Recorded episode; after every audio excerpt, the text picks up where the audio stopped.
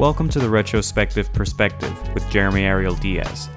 I want to thank you for tuning in and checking out what I have to say on pop culture and art and its debt to itself.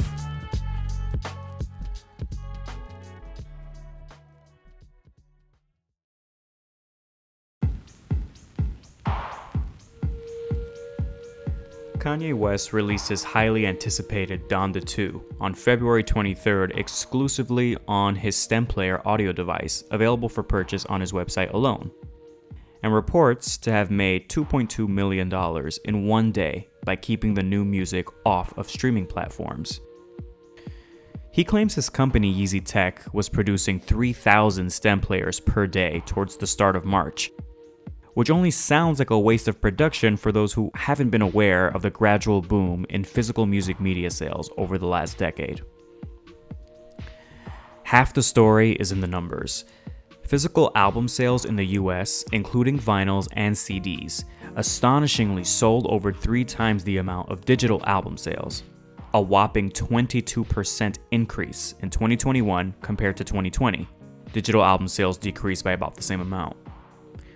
Though single digital tracks are still the primary way we consume music, with streaming numbers surpassing a trillion, physical media is making a significant resurgence and seems to appeal to a younger generation's nostalgia for an era gone by.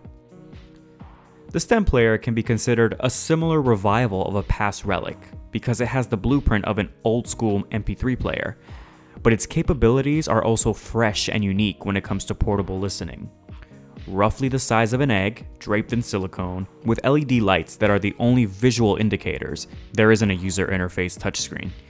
Its minimal aesthetic is on brand for Yeezy Inc.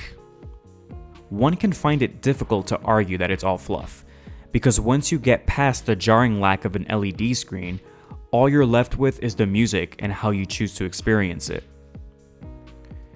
You can upload any song onto the device, then choose how you manipulate the stems, that is, the various instruments bass, synths, drums and beats, or vocals.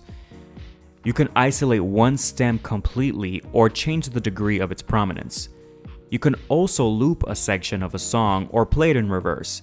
With the unlimited ways in which you can make a personal remix of a song, you're always guaranteed to have a new experience when you engage with the stem player. Some may deem its lack of a screen and direct internet connection flaws that can't be ignored. But what they may be forgetting is that vinyls, CDs, and cassettes, which are also being released more frequently by major artists, have no user interface or online connection either. Yet they're making the music industry money, hand over fist. I spoke with economist Scott Hiller, who noted, quote, Generally, the more interesting and different the experience from streaming, the longer the likely sustained success of physical media. End quote. Because of this, he's adamant that vinyl is here to stay. As for the stem player, he believes its future is still ambiguous. Quote, We see vinyl making a comeback, which is a very profitable medium for big artists. But again, this is only possible for huge names. I don't know that STEM is the answer, but for huge artists, more physical releases may be. End quote.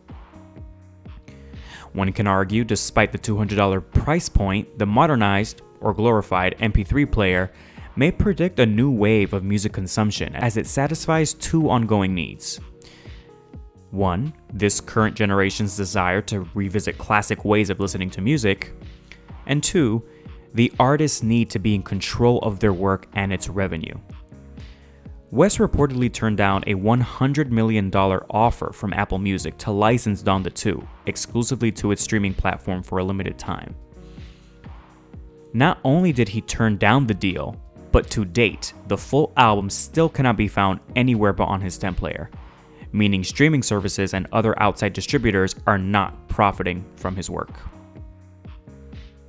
West is one of many artists in recent years attempting to regain control of their master recordings and publishing rights, as the revenue they make from streaming has greatly reduced their pocketed income. Live performing is still in a precarious position with the threat of a new COVID variant every so often, which means an artist's mainstream of income is just as unsteady. This has left dozens of tenured musicians, such as Bruce Springsteen, Bob Dylan, and Lil Wayne, with little choice but to sell their masters or publishing rights for lump sums.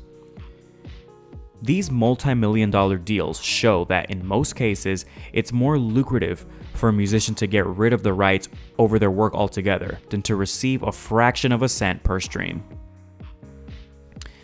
I also spoke with indie hip hop sociologist and historian Christopher Vito of Southwestern College, and he believes West's independent release via StemPlayer will spark important discussions of the musician's autonomy.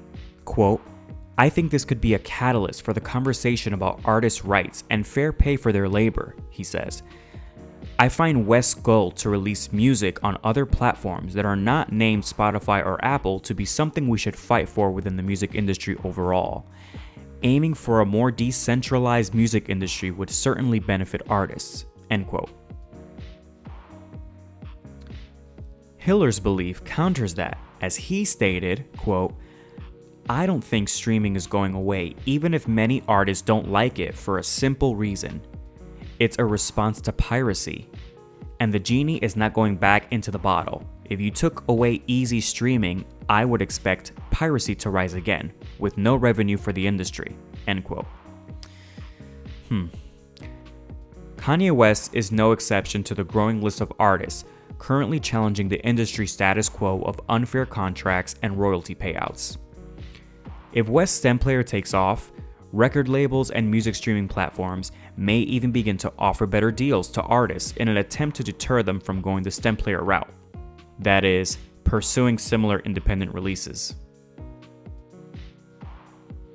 In regards to artists being unsatisfied with the current system of streaming royalties, Hiller says, quote, I expect artists may try to find more ways to sell directly to their fans, including various forms of physical media. Their success will depend on how committed their fans are. End quote. However, Vito's predictions are less optimistic. Quote, Ye StemPlayer is $200 and targets a specific niche of music listeners. So I'm not sure the big companies will be too afraid of losing market share. He continues, if it does take away market share, my bigger concern would be that major businesses would co opt the technology for their own benefit. End quote. Unlike the worlds of high end fashion and athletic footwear, audio technology may be a newer venture for West, but it's not completely uncharted territory for rappers. We've seen Dr. Dre's Beats by Dre headphones become bestsellers with longevity, and Jay Z's independently owned Tidal music streaming service rival the success of other apps on the market. On the other hand, it's fair to detect elements of gimmick in Kanye's foray into the audio tech world. Vito stated, quote, the question that comes to mind is what the vision of a democratic music industry might look like in the future. He continues, I always think about whether artists want a truly decentralized music industry in general, or if they just want a larger part of the revenue under a capitalist model. End quote.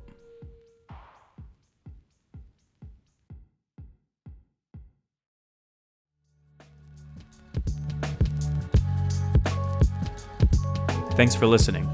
Be sure to check out the Retrospective Perspective on Twitter, Instagram, Facebook, and YouTube, as well as on the website, retrospectiveperspective.com, for all updates on new episodes and to join in on the conversation.